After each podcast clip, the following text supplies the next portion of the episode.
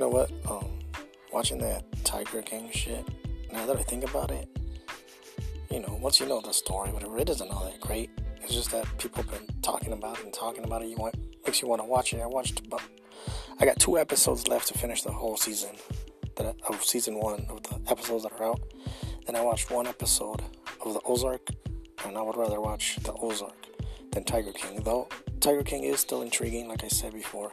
Something about it, not sure what, makes you want to keep watching. But I would rather watch something um, like Ozark, like an actual show with something going on. And I saw one episode of that, and you know, I want to see the next one. So there goes that. Even though I still might watch the rest of Tiger King, I don't know. I don't know what it is.